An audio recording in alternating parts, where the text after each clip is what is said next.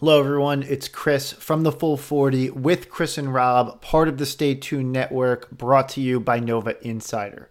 We have for you another special edition of the Full 40, our two part interview with Chuck Everson of the 1985 National Championship team. As I record this intro today, it is the evening of March 31st, which, not sure, I believe means the decade that has been this month of March 2020 finally comes to an end today. We are dropping part one now, and we'll drop part two tomorrow, April 1st, 2020, which of course is the 35 year anniversary of the monumental win over Patrick Ewing's Georgetown Hoyas to secure Villanova's first national championship. We recorded this podcast in late February and originally planned to drop this podcast shortly after Selection Sunday. That, of course, was before the world got turned upside down.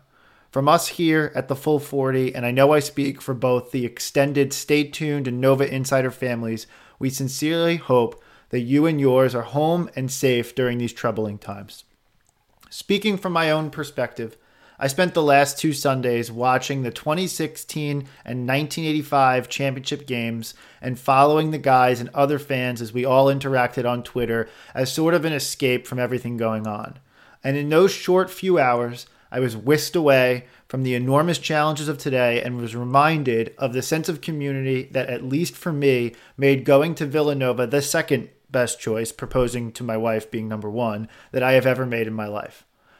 What I hope is that listening to this episode is that you get that same feeling as well.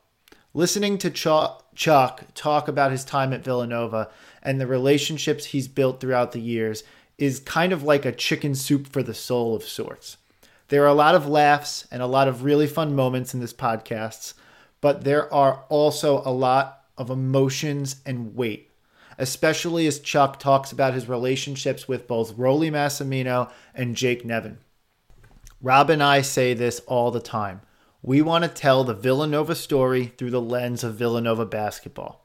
Chuck is the personification of that Villanova basketball family. And in that regard, there's no better storyteller for the Villanova story. Look, we know what we are a Villanova basketball podcast. We are aiming to have fun, and we know there are a lot of more important things going on in the world, especially right now. But while we must stay physically distant at home, we have the tools to have a community. And boy, do we need it now more than ever. So hopefully, our podcast can give you a little bit of that sense, even if it's a fleeting distraction from what's going on in the world. If it does, our only request is that you share it with your friends, family, and anybody you think might enjoy it. Thanks to Chuck Everson for joining us on this podcast, and thank you so much for listening. Rob and I really hope you enjoyed this episode as much as we did. Enjoy the show. Now, take it away, Jim Nantz.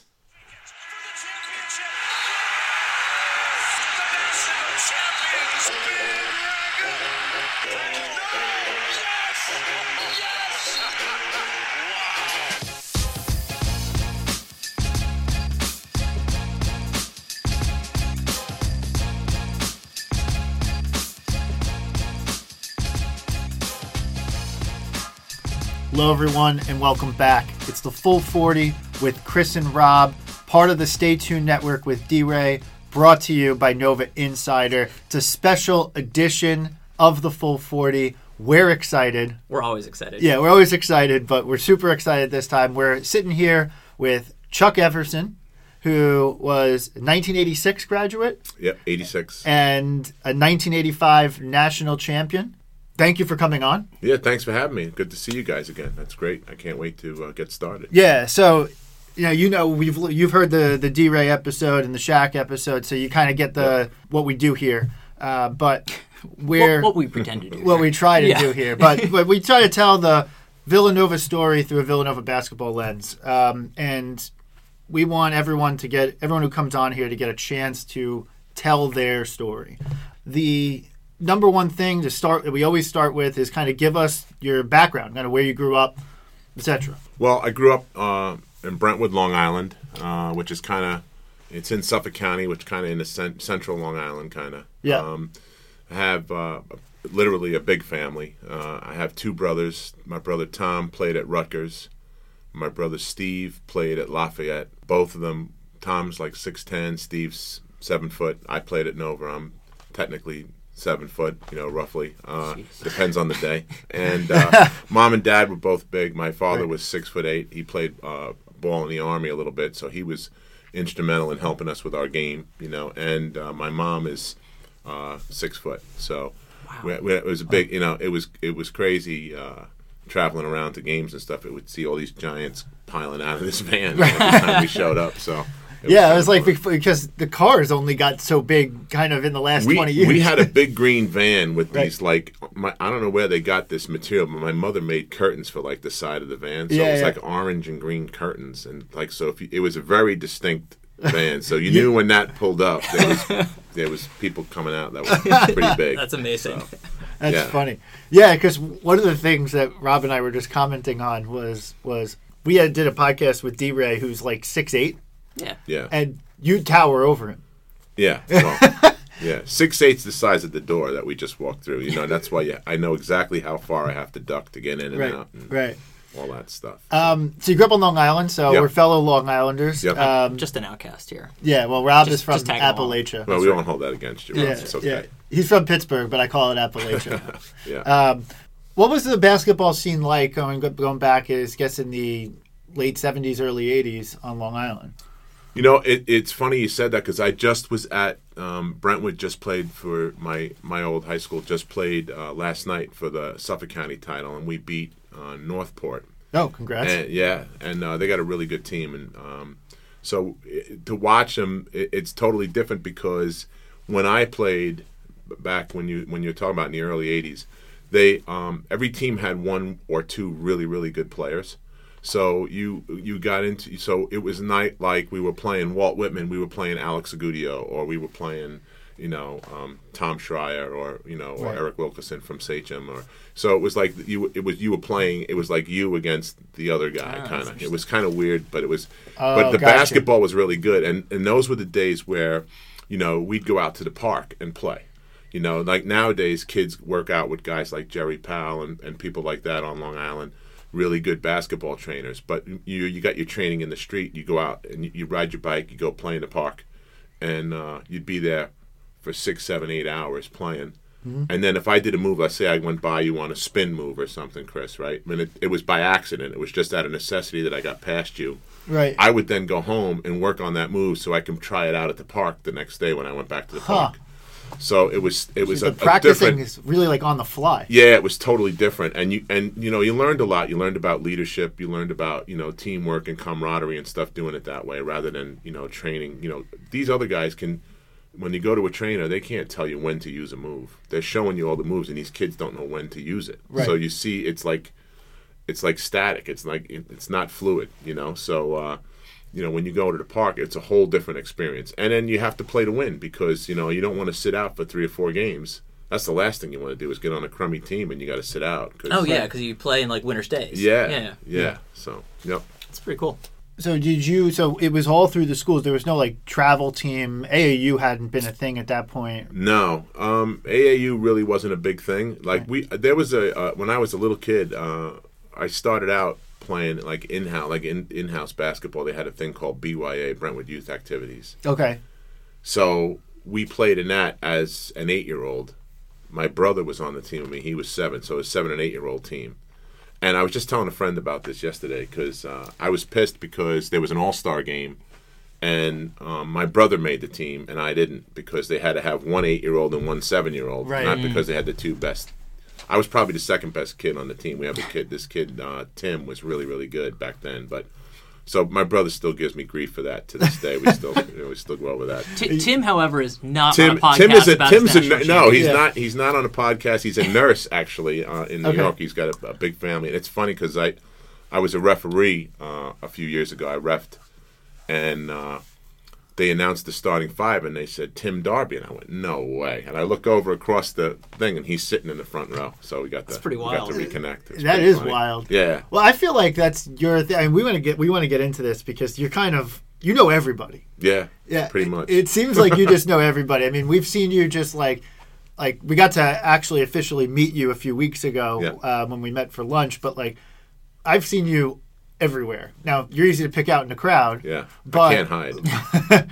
but but I've seen you just like at the Villanova events before the games, on the road to the mm-hmm. national championship, the whole nine.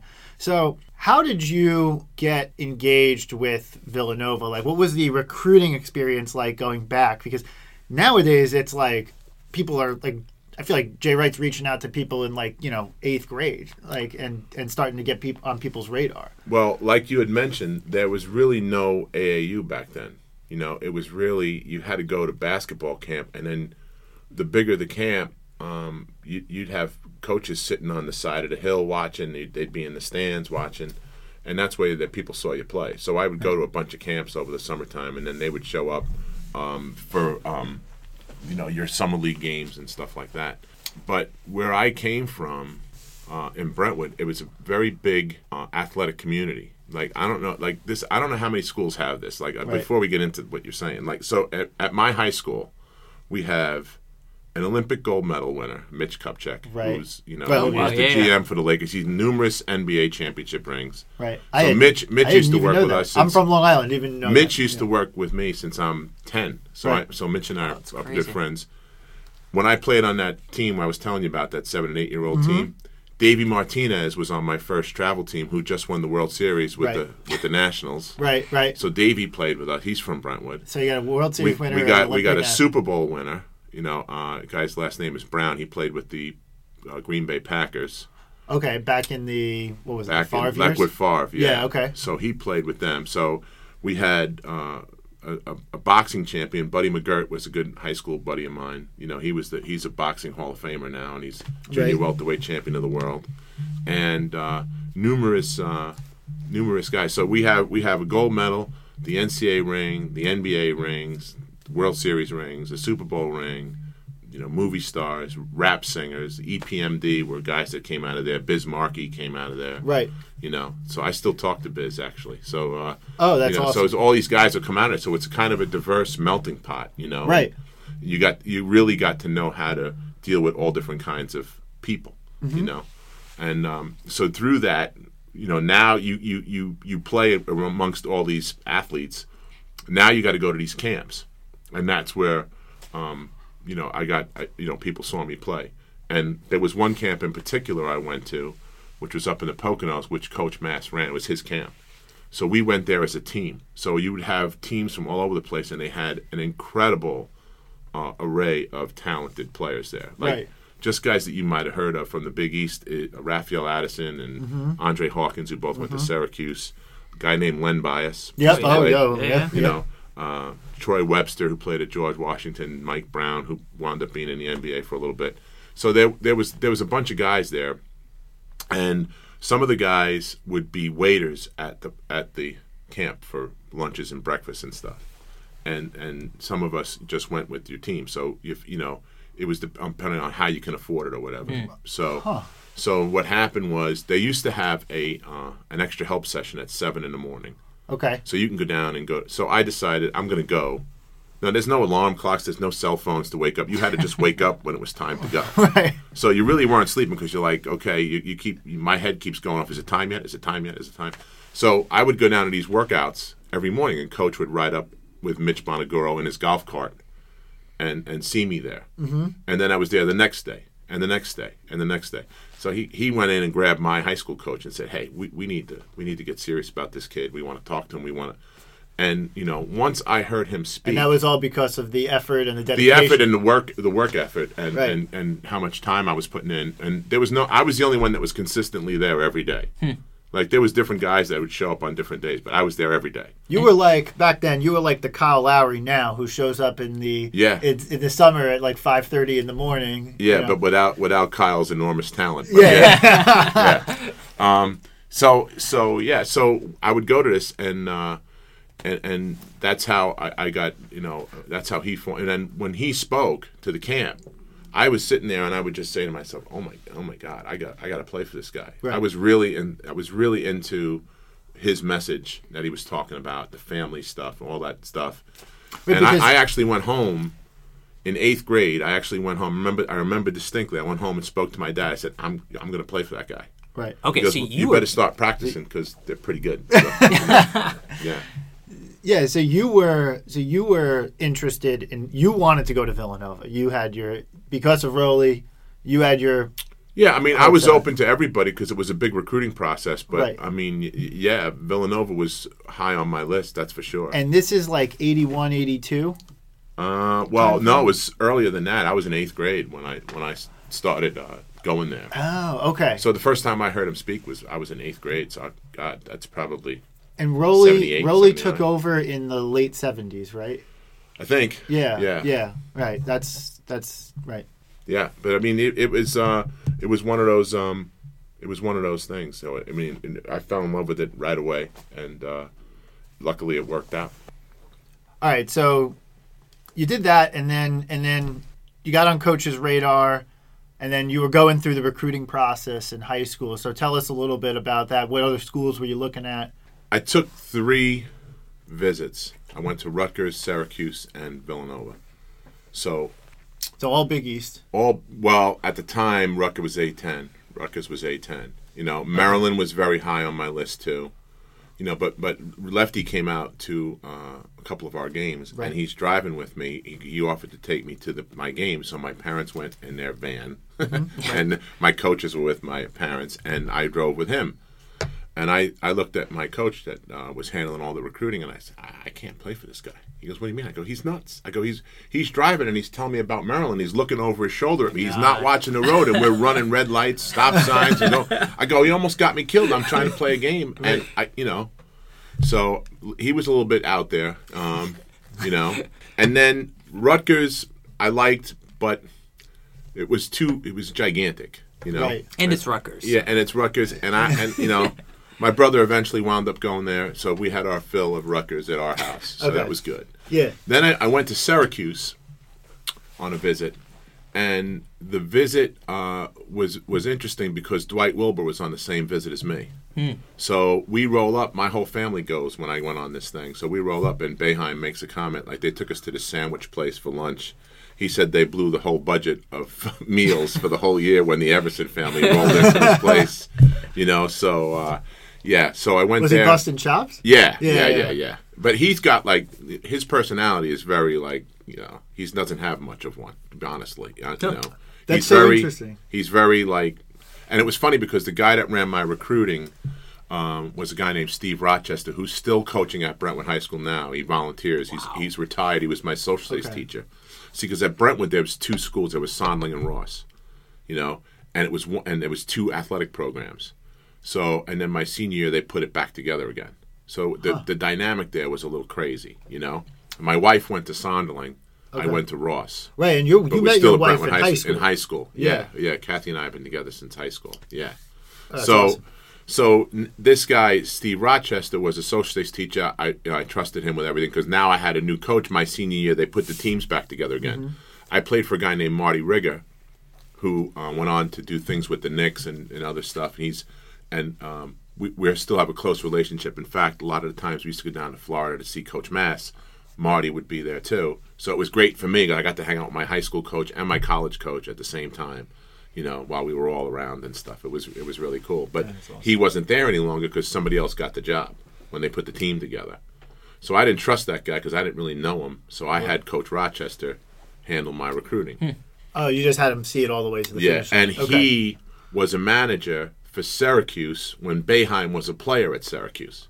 Oh wow. He was on the he was there when Dave Bing played there, and he you know Right. and he was he was um, Bernie Fine was an assistant coach on that team, and Bernie and him were roommates. Bernie was a manager on the team as well. Okay. So that was the tie into Syracuse. So I Syracuse was pretty high on my list at that time. right.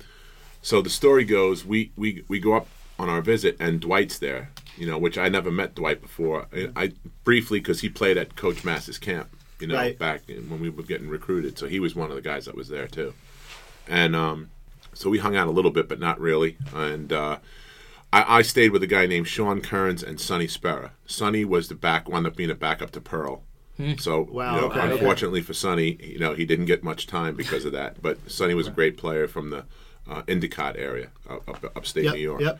And um, so Sonny says to me on the trip, there at some point, he goes, "Man, you seem like a really good guy. You're a good kid and everything." And I said, "Yeah, well, thanks. You just you don't want to come here." I said, "What? Do you, what?" Jeez. I said, "I thought you're supposed to be recruiting me to come here." Right. He goes, "You don't want to play for Jim. You don't want to play for him." He goes, "He's going to recruit over your head. He, he loves you now. You're going to get here, and it's going to be you're going to hate it. It's not going to be good." And Wow, Sean Kerins, so- Sean Kerins starts echoing his sentiments. You know, Wow. Wow, so he's just they're giving it to you straight, they give it to me straight, as straight as you can get it. which Yeah. is a blessing in disguise at yeah, the moment. Yeah. yeah. So I go, okay, you know, but I kind of knew anyway that I wanted to play for coach. He could have he could have been wherever. It didn't matter. It could have been Villanova or you know Mississippi somewhere or whatever. Right. But I would have played for him. But the so so this kind of made it easy for me. But the campus there was a lot of fun. You know, there was a lot to do there at Syracuse. You know, Mm-hmm. Right. It's and uh, yeah, and so uh, years later, my daughter's playing, his daughter's playing, he's coaching his daughter, I'm coaching mine, and uh, somebody says to me, "Hey, Sonny Spera's over there. You know Sonny?" I go, "Where is he?" He's right there. So I walk up to him. I go, "Hey, Sonny, I, I never got to say thank you." I shake his hand. He goes, "Yeah, how'd that work out?" I go, "Yeah, pretty good." I said, "Thanks, pretty good." So so Sonny hung out with CB and I at the 16 uh, championships Oh, because yeah, Syracuse was in the final Syracuse was four. there, right, right. So, so they hung out. We actually gave him a uh, a Villanova golf shirt. I said we made him an honorary Wildcat, so we made him wear the shirt for the finals. So he was in Villanova blue for the finals, yeah, and, we've he been friends ever since. He probably didn't want to root for UNC anyway. no, Yeah. we, and we've been uh, friends ever since. So we we talk all the time. He's a dentist. He's got like five different offices up up in uh, upstate New Good York. for him. Yeah. he's doing really well. But so, but he said, "Don't don't come," you know. So Right. so, so my my visit. Um, I was trying to think about this over the uh, over the last few days. I, you know, it was uneventful, really, at at Villanova. I mean, I think I stayed with Mulquin Okay. and, and John, and I'll talk more about those guys later when we get into the dynamics and stuff. Yeah. But, um, you know, I, I stayed with those guys, went on the visit. They had an in-home visit, so everybody would come into your house, you know, Right. to visit you. So I had guys like Jimmy Valvano and and uh, Pitino and you know Coach and Boeheim and so there was a guy, uh, a coach. Um, he was at Holy Cross. This guy, uh, and he said to me in the recruiting process, like everybody give their shtick, you know. And a lot of times I was out playing, so they'd have to call me in from wherever I was, and you know, come in. You had an appointment to come in meet this guy or whatever. Right. So this guy would come in and uh, he's telling me, "How fast would you run if I told you to sprint from at baseline to baseline?" I said, "I'd run as fast as I could." He goes, well, "How fast would you run if I was running behind you, screaming in your ear?" My father goes, "That's it, coach. Thanks for coming. Good to see you. There's the door. We're not going to play for you." You know, I'm like, "Oh, okay." So uh, it was weird, like weird stuff like Yeah. that, like you know Jimmy Valvano, who's who's classic Italian, Right. You know, just like Coach Mass, pasta, everything. My heritage is Norwegian. My mom d- doesn't make Italian food. Like my mother-in-law used to make the best Italian food, Right. But my mom um, doesn't make that stuff. She made this stuff called like zippy beef. It was like hamburger helper and macaroni. And this, you know, it was it was like at the time I didn't think anything of it, but now that I know who was there, Right. It's kind of embarrassing that we're feeding we're feeding Jimmy Valvano Jimmy V. zippy beef. So, I so mean, they, what the they hell? come for like dinner, right? What's Like, that? They come for dinner, like. Oh yeah, just man, they're out? there. I mean, you know, they're they're there for a while, and, and if, if it's if it's around dinner time, we're, we're not, you know, we're Yeah. not going to stop. So Yeah. come sit down. You know, it's That's it funny. was- I feel like coaches should be bringing the food to you. no, we. Although we it might be a violation. Maybe listen. at, at that point, he probably should have. I don't know. I've never talked to him about that until he, before he passed. But uh, Yeah. I mean, he, that was one of those things. That I, to this day, we laugh about that. You know, zippy beef that we fed to Jimmy Valvano. But uh, that was that was a good visit. And then Coach was great. He was dynamic, and he he talked about all the family values and all the different things. And Mitch Bonaguro was my guy, and Paul Cormier was Wyatt's guy, Wyatt Maker. Right. Right. So we we come in and it's getting down. You know, they they're trying to force your hand. Now everybody's like, "Well, what are we going to do? What are we going to do?" So Paul and Mitch are together, uh, and they go, "Okay, Chuck, we're not taking both of you. We're not taking you and Wyatt. It's not going to happen." Uh, okay. He goes, "Whoever signs first, that's who gets the deal." I go, "Put the paper down. I'll sign it right now." Right. Yeah. You So you and in. Cormier, so what, what, what, I go, you know, I go, what, what are you excited about? Put, sign, put it down. I'm going to sign it right now. Put it right down. so so Cormier goes, "We got to call Maker and see if he's coming." I go, "No, you don't. No, no, no. That's you not said the deal. you said whoever signs first, you're Yeah. not going to take us both." Yeah. because we were essentially the same player, basically, stats wise and everything like that. You know, like we always tease each other. Like he's the West Coast version of me, I'm the East Coast version of him. Right. People would call him Chuck, they'd call me Wyatt. Right, They- right. wouldn't know. So they wind up just calling us the two big kids, which they still call us today. Coach Master would say, "Bring the two big kids over here," you know, and um, so so he they offer him. I I'm I committed. They offer him. He commits. Right, because they probably gave him the reverse spiel. Yeah, so I'm like, are you kidding me? So now, first, my first, uh, uh, you know, my first experience is like, this isn't good, you know. Right. Yeah. But it was a thing between Corms and Mitch, you know.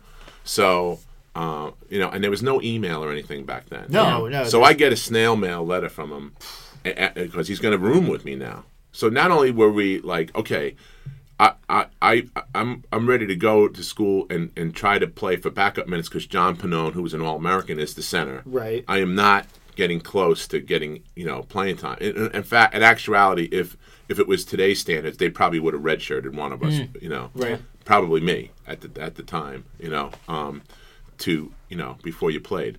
So, so we're playing. So now I'm living with this guy. All right, and he's sending me notes and uh, about you know we got to split a fridge. I'm sure you like to eat like I do. I'm sure you know it's like the really like you know Yeah. getting to know. Then then we changed phone numbers, so I'm calling him, he's calling me. So we we kind of got to be friendly before we got there, but now we're playing for the same four or five minutes of backup time. Yeah. You know, we're in the same we're in the same spot. So we Same eat spot, together, sleep together. Yeah. He's the first guy I see in the morning, the last guy I see when I go to bed. We shower together, we play ball together, we do everything together. Right. So it got like we were going to kill each other at, at some point. At some point, Right. you know, and uh, it actually uh, it actually escalated on at Sullivan Hall. Like somebody had swords and there was uh, some kind of beverages. I love this story. Yeah. And, and and we're like swashbuckling in the in the hallway with swords, with, with, like sword fighting in, the, in like with real swords. It's like the most college story ever. Yeah, and and so like this this other guy who was on the lacrosse team came with a lacrosse stick and started whacking the hell out of both of us with lacrosse sticks. Like, what are you guys crazy? You're gonna kill each other.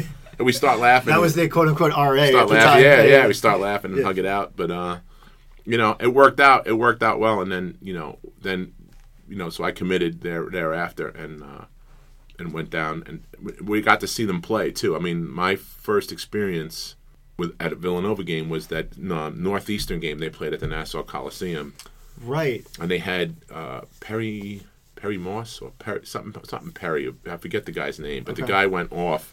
It was triple Perry overtime. Ellis from Kansas. Yeah. Probably, He was he was still playing back he then. was still playing back. It was a triple overtime Right. game. We won in triple overtime to put us in the Elite Eight, I think. okay. So I guess that was a Sweet 16 game. If it was, but it was Yeah, because well, it was that round. There was no, Yeah. there wasn't wasn't 64. well, this is some of the things that gets lost a little bit in with time is that Rollie made. I mean, everyone talks about the '85 championship, but his teams made we got they got to the Elite three- Eight numerous times. Yeah, a number of times. Yeah, yeah. Like, like, Yeah. like Villanova was like a powerhouse in Yeah. the, in the '80s. Yeah. So they had they had a guy named John Seises on that team. Was Mm-hmm. a walk on. Um, Aaron Howard was on that team. Uh, Stu, Mike, and John, who wound up being the seniors my uh, freshman year, were on that team. Um, I don't think Sienkiewicz was there. I think he was already gone. But there was a bunch of guys that uh, that, that played on that team. That was a really really good team. Mm-hmm. You know, anchored by you know John and Stu. Really, you know. Oh, oh, and then I think was I think that was Eddie's freshman year. Must have been. It- it I think it was. was Eddie, Eddie, Gary, and Dwayne's freshman year. So Hap, Hap was on that team. Because '85 was Eddie's senior year. Yeah. So it had to be had to be Eddie's freshman year. that year. '82. It would have been '82. Yeah. Yeah. Yeah. So it was so it was Eddie, Gary, Dwayne. You know, so all guys that I was going to be playing with. Right. You know, and uh, so it was great. That was a great experience to see that. That was my first real live Villanova experience. You know, and so and then, and then it went from there, and we wound up on campus. So let's talk about the time kind of in the program and uh, and the schedule because And look who's calling in right now, Ed. oh my goodness. As, as I just mentioned his name. Literally on the podcast as we're recording, Yeah. like Ed Pinckney's calling Chuck right Yeah. now. So well, that's that just tells you how close we all are. yeah, so, yeah, That is absolutely wild. That's awesome.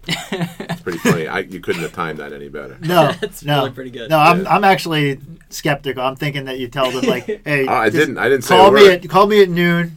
I'm gonna be on this podcast. Yeah, It's tell not your, gonna tell look your at- wife like changed the contact. Uh, Ed Ping Ding. Yeah. yeah, yeah, yeah. Um, that totally threw me for a loop for a second.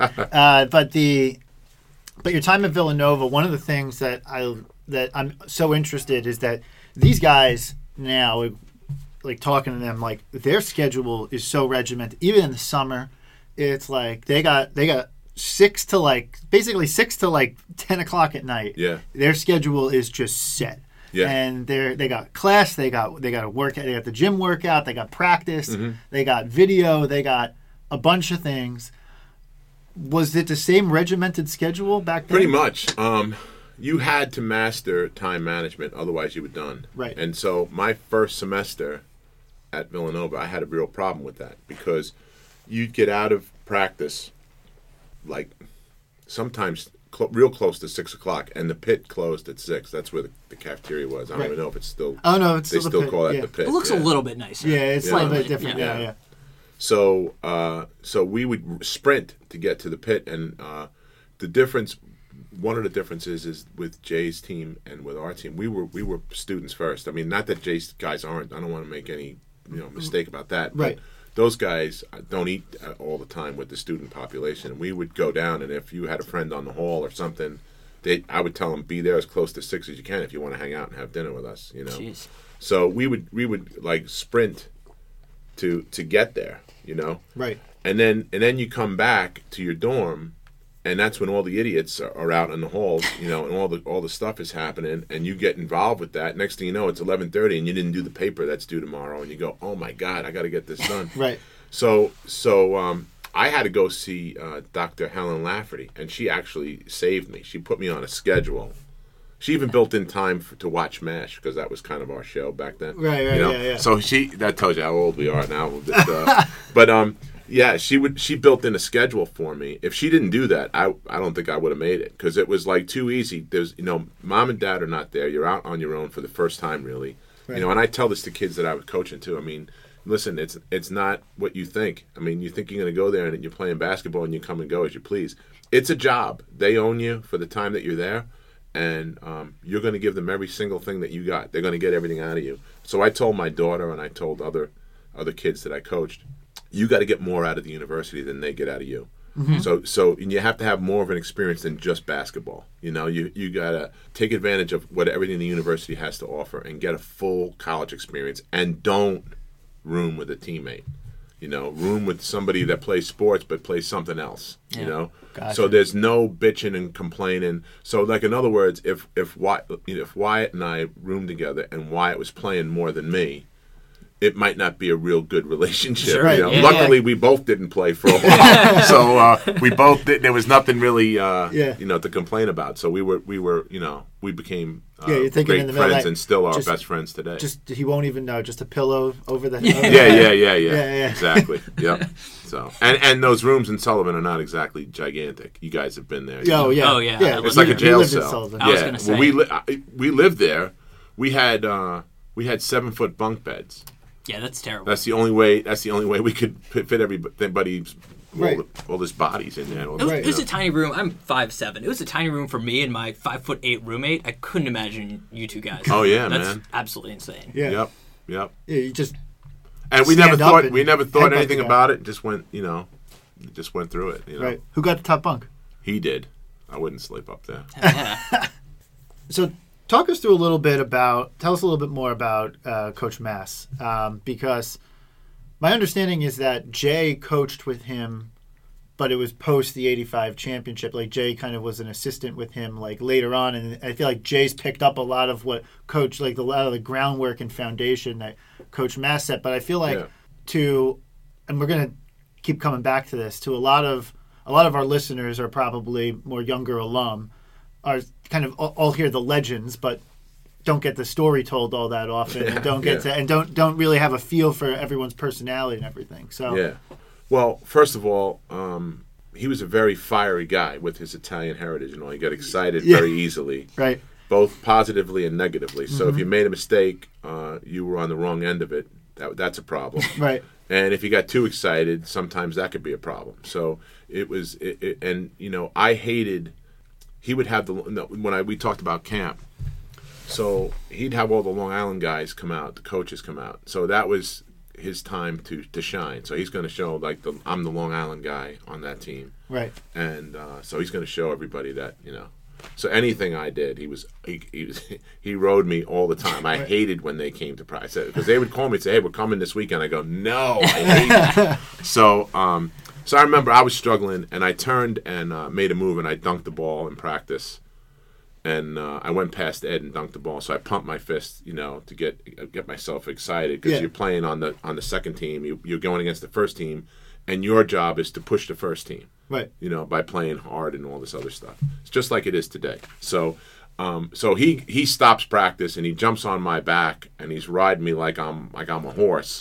These guys are all laughing. He's pumping his fist. Yeah, yeah, you finally did something. He's like, you know, he's killing me. And this would go on like all the time, like with so, um, but at the same time, I got killed by this guy. I also he also gave me a hug and told me, "Hey, everything's good. You're gonna be fine. Everything's great," and all the stuff, um, the family. You know, a lot of teams. You anybody could say, "Hey, we're family. We're family. We're family." Yeah, okay, but are you really? Right. Like like when things are tough, when things are down, are you really family? I mean, we literally he lived down the block from school, maybe a mile down the road on on Ithan Avenue.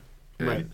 I'd walk down and just walk in the house, put the TV on, sit on the couch, and look at Mrs. Mass and go, "Hey, mom, what's for dinner?" She go, "Oh, you're staying? Yeah. Okay, we're putting the pot on now. Okay." Right. You know, it was like that. You That's know, amazing. and uh, and he took those things, you know, the loyalty, about being loyal, about um, the family stuff, about you know sticking up for each other, about you know about bringing guys back. He was great at bringing guys back that played for him. Right.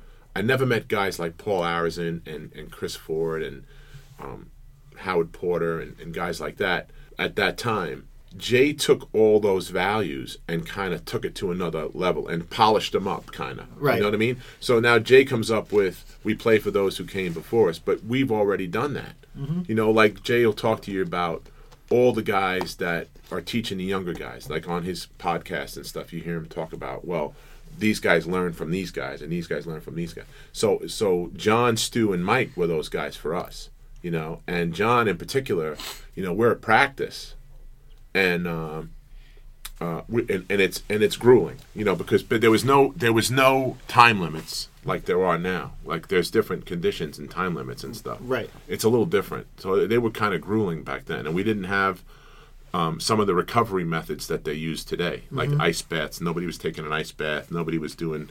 No know, these moon the boots that are sleeves, squeezed. yeah. Yeah, Yeah, yeah, yeah, yeah. You know, so um, You didn't have Coach Shaq. no, we did not. We had no strength coach. Right. In fact, it's funny you mentioned that because we worked out behind the Jake Nevin. It looked like somebody had a fire and there was a, a, a trailer. Right. And there was something in there called a Nautilus equipment. You ever Right. hear Yeah. that? You might yeah, have yeah, it. yeah. Nautilus equipment. There was a there was a enough for a, a whole circuit.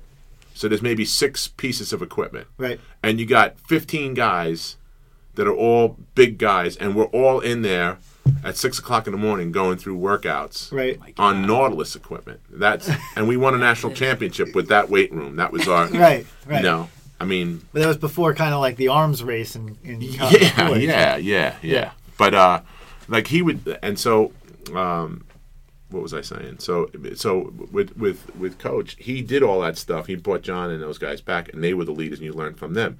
So we're at practice. It's a grueling practice. And John uh, grabs a rebound, and I went to smack the ball out of his hands, and I and I hit him on the forearm like a real hard whack. He turned around and elbowed me in the chest. So I spun him around, and we're we're ready to go. you know, Right. and I lost my mind for about thirty seconds because I there's no way he would have killed me. There's, Yeah. there's absolutely no way that I would have came out of that alive. Right. You know, Right. because John was an animal. Right, You know, right. And uh, and coach jumps in and grabs me and he's pushing me back and he goes, "Are you crazy? He's going to kill you." you know, are you nuts? I go, "Yeah, I get that. Yeah, okay, good. Thanks for coming in here. You know, thanks." So uh, so we're finished practice and John is just beating the crap out of me every time I turn around. He's hitting me. He's, you know, he's lumping us up. You know, Right. and so um, so now I go downstairs and I go, okay, I, I got he's the captain. I, I got to go up to him and, and say something. I can't not say nothing. So I go, hey John, I'm really sorry about what happened up there, and you know, got a little crazy. And he said, uh, hey, listen, it's okay. We're down here now. Everything's cool. I said, all right. He goes, uh, in fact, you and I are going out tonight. We're gonna have. That, in, in the bottom of Sullivan Hall, there was a pizza parlor. I don't know if you guys knew that. Oh. I did not in the know basement, that. in the basement I of Sullivan knew Hall. that there was a there was always like a keg a keg party in Oh, Bartley. oh in no, there was one in, in Sullivan too Oh, at okay. Mass. Well, I forget the priest's name that used to have the Mass there, but if you went to Mass, you got to have the keg after you go to Mass. So What? it was packed on Sundays. This is Wow. This is like I feel Yeah. like I, I really missed out. Yeah. You did, you did. the pizza parlor was there, and it was open till like eleven o'clock every night. Okay. you know. So we went down and had you know pizza or whatever, soda, and he and he's talking to me, and he goes like, "You you- you're enjoying this?" He's, you know, I'm like, "Yeah, everything's great. Thanks, I appreciate that." He goes, "Look," he goes, "Listen, what happens on the floor happens on the floor." He goes, "We come out here and we're we're brothers, we're we're teammates, we're all that stuff." I said, "Okay." I said, "I appreciate you saying that because I was a little nervous that you Yeah. might be, you know." He goes, "No." He goes, "But tomorrow." When we step over the line, I am going to beat the shit out of you. and I went, "Oh." He goes, "Yeah." And then tomorrow after practice, we're fine. yeah yeah Next day, be ready because it's on again. So it was it was a valuable lesson right that I learned. And then we we got to pay that forward yeah as you go through. Like Mark Plansky came out of Boston area, Mm-hmm. and he was a little bit he was a little bit full of himself. I, you know, Mark Mark is a great guy. I love Mark. Right, you know, right. Mark's a great guy. He's one of my best friends, and but Mark was a little full of himself. So uh, Connally Brown, myself, and Wyatt Maker got tired of of hearing about him and all this stuff. So. At practice, there's no fouls in practice. right right. understand? There's no ref calling. There's no yeah, referees. blowing the whistle. and we did something called bump the cutter. So if he had to come through, cut through the lane, he got he went through a gauntlet. Right. He got lumped up. You Right, know. right, right. So Connally Brown would come to practice and he goes, uh, "Listen, uh, it's on today," and he would put a mouthpiece in his mouth. I go, "Oh man, it, I feel bad for Mark because he would come through and, and we would just every time just everybody guys would hit him with bows and everything. He'd come through the lane." And, and coach is like, "Co- Mark, will you get to the damn spot? He goes, I'm trying. They're, they're bumping me off. so, you know, we would lump him up. And then finally he, he figured out what we were doing. And he, he goes, I get it, guys. I, I'm sorry. And Yeah. then Mark paid it forward to Gary Massey. Right, So Mark right. would tell you the story about how he. So in in, in you, you're learning from the older guys, and you pass it on like Right. through through year by year by year. The same way you hear the current guys talk about what they did. So Jay took all of those items, those things that he learned from coach, and kind of polished them up and made them his own. And and now when you talk about playing for guys that played before you, now you're meeting everybody Right. who played. And you that's know? that's really like the family. That's like a family thing because no one awesome. no one gets at you like a sibling gets at you. right, Right. exactly. Right. But if but if someone crosses your sibling, Yeah. uh, forget it. Well, yeah, like if we could make fun of like CB, say, okay, Right. But uh, if you make fun of CB, you and I have a problem, Right. Well, I don't want a that's, problem with you. That's my guy. yeah, right. So yeah, it's it was like that. You Right. know?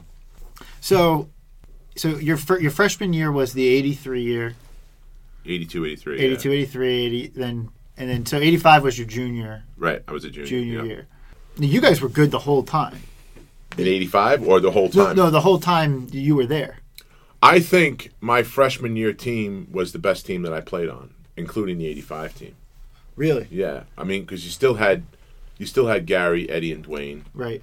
You still had um, Prez, but you had John Pinone, Stu Granger, you know, and Mike Mulquin. Mm-hmm. You know, um, that was a pretty deep team. That was a pretty good team. I Right. mean, in that year, um, we played, we played Michael Jordan. I mean, this was this was crazy because we were we were playing. Uh, we were ranked twelfth, and Jordan and those guys were ranked number one. Mm-hmm. I think I've heard of him. So we were going to play. We had we were we were going to play. Um, I think we were playing Notre Dame and at the Palestra, and uh, and and the locker rooms in the Palestra were just maybe a little bit smaller than the room that we're sitting in right now, and and uh, and so now what happens is is um, you know Digger calls and says, hey, uh, you know we want the bigger locker room. So coach goes, "What?" And this is at pregame. We're at pregame meal, and he's calling. He's on the phone. He's, he's talking to him. They call Right. the restaurant. Right. They pull him to the phone. He's you can hear coach yelling at him. You want the you know? So he goes, "I'll give you the big. One we're still gonna kick your ass." And blah blah blah. He started screaming at this guy. so then then we our next game we we got to go play North Carolina. Right. and we had one of the biggest snowstorms probably ever in the Philadelphia area. You know, so we didn't know we were going to get out. And Digger goes, "Well, we're down here. You know, we'll we'll take the game for you. You don't have to worry about coming. We'll take the game." Right. Coach is like, "Screw this guy. We're we're going." So we we get we had to go to Atlantic City to get on a prop plane to fly down to North Carolina. Okay. Wow. So literally, it, the guy looked like Snoopy and the Red Baron. He had the leather hat, the Right, goggles, yeah, yeah, the I'm- scarf I have and the everything, vision in the- you know? yeah, yeah. And I'm sitting in the back of the plane with Eddie, and, and you never seen two guys get religion quicker than us. we, we were praying, and we went through the snowstorm. Get down there. I think we got in like at two o'clock in the morning, and uh, and the game was like at noon. You know, it was something ridiculous. Oh, so you guys and, are and, exhausted. and we had to we had to do walkthrough. Right. So we're in the parking lot of the hotel walking through their stuff for pregame. So Right. we only got uh, several hours, a couple hours sleep, not much. Right. So um, Then you're exhausted and have to go play Michael Jordan. yeah, uh, at the Dean Dome Right. at the at the Dean Smith place, and we and we win, Right. and uh, so it was uh, it was pretty incredible, and that was you know John and and uh, and Stu and, and Mike. Uh, all were, were leaders during that time, and Mm-hmm. Eddie Eddie had a great game if I remember correctly. You know, it was uh, it was unbelievable. You know, so it was stuff like that. so so yeah, so you guys were good the entire time. Yeah. And then Well, that also not Right. to cut you off, sorry, but also that was the team that lost to Phi Slamma Jamma. right. we went we went to uh, it was funny because we we went to um, Kemper Arena in Kansas City, and we're watching. Uh, we won our first game. We played Iowa, I think, with Bobby Hansen. Okay. Iowa. So we played Iowa, and um, Drexler and those guys are playing Memphis, and we're sitting in the front row behind the basket watching the game. You know, because you, you get to watch that game before you know. Right. Drexler comes down. There was a guy. I think his name was Reed Reed Geddes. I'm not sure who the guy was for uh, Memphis. You know, about a six foot four, six five white guy. He steps in to take a charge. Oh no, it was Vince a- Vincent uh, Askew. Okay. it was Vince Askew. Okay, so so Drexler comes down and jumps and curls his knees up and jumps over this guy's head and dunks the ball right in front of us. We're like, oh my god, we're in big trouble. we're in big trouble. You know. Right. And then we wound up playing Olajuwon and and those guys. I mean, and, and that's like a all-time great college basketball. Yeah, that's a team. Oh that's like, my god! Stories are written about and they, that. and, and and Olajuwon and a guy named Larry Micheaux went crazy, and, and Drexler was in there. Drexler fouled out of the game, but they they they gave him six fouls. You know, somebody made him. He had six fouls, and he, he didn't even knew. Like he knew. so we're getting ready to play the game, and I and I know this is going to be difficult. So at that time, video games were a big deal. You know, like arcades and stuff. So we're downstairs, and Drexler's walking around, and, and, and I'm standing by the Ms. Pac-Man machine, which we had one in our locker room. So everybody thought they were pretty good at this. Right, right, You know. So Drexler says, uh, "Hey, you want to go on the Ms. Pac-Man game? Up, you know." I said, "Yeah, I'm Chuck Everson, Villanova. I'm, you know, I'm Clyde Drexler. Okay, all right, I know who you are." so he starts his game. Right. He's fifty thousand points in on the first first man. oh my goodness! So this guy's good. I go, hey, everything. Clyde, uh, yeah, it looks like you're going to be here for a minute. I got to go up and get something out of my room. I went up, came back. He's still going. Right. I go, oh my god. He's. I said, I get up, and it was like, woo, woo, woo. That was it. Right. You know, and uh, That was a so good I said- impression. That yeah, was a, thank that you. was a really That was good Miss impression. Pac-Man getting shut down. Yeah, yeah, yeah. Um. So so now what happens is we, now we go to play the game, and they're dunking all over us, and it's like insane. So now you know we're all going to get in. 'cause We're all freshmen. We're all going to get in. So um, my dad's watching the game at home, and he's got the VCR on. Okay, he's taping the game case I played, so he could talk to me about the game. So I, I forget what we lost by. We got destroyed, whatever it was, thirty, something like that. It was something crazy. But I had uh, four points in the game in garbage time. So I come out, and you know, uh, so Olajuwon's still in the game when Coach put us in. So I got the guard Akeem Olajuwon. so I'm like, oh yeah. Well, you know, it's funny because I played him, I played him, and I held him scoreless. But I, but nobody knows I only guarded him for 45 seconds. you know? So Guy Lewis is going to take him out. I run over to him. I'm like, don't take him out. The guy's like, I said, I want to play him. He's the best. He's the best. Yeah, yeah. I want to play him. Right. Don't take him out. He goes, Are you crazy? Get him, get out, get out. They took him out. So I come home and I'm thinking, okay, you know, we got rocked, but you know, we, next year I felt bad for John and Mike and Stu, and uh, you know, we come home and now it's Easter break, and my father goes, sit down. I want to, I want to show you something. So I said, all right. You know, I'm ready to see all my friends. I haven't been home ever. We never get to go home. So I'm I'm going. He brings pulls the game up, and and now the credits are rolling. Produced by, directed by, all the credits are rolling. And he goes, "You see here." You could have done this, or you could have done that. You should have scored here. You Right. could. have He's critiquing my whole game Right, right, through the credits. I go, "Are you serious right now?" you know, and he's, uh, you know, so that was kind of like how it was at home with with uh, with that stuff. But th- that was the uh, that that game was incredible. That they were unbelievable. That Houston team. And speaking of unbelievable teams, we all know what happened next. Chuck's 1985 Villanova team going on to be the first eight seed and the only eight seed to ever win the national championship. We're going to take a minute here. We'll be back tomorrow with part two of the special edition Chuck Everson episode. Thank you for listening. Join us again for part two. The very first question is all about 1985, and from there, it'll be just an unbelievable interview all the way home. Thanks for listening, and as always, let's go Nova.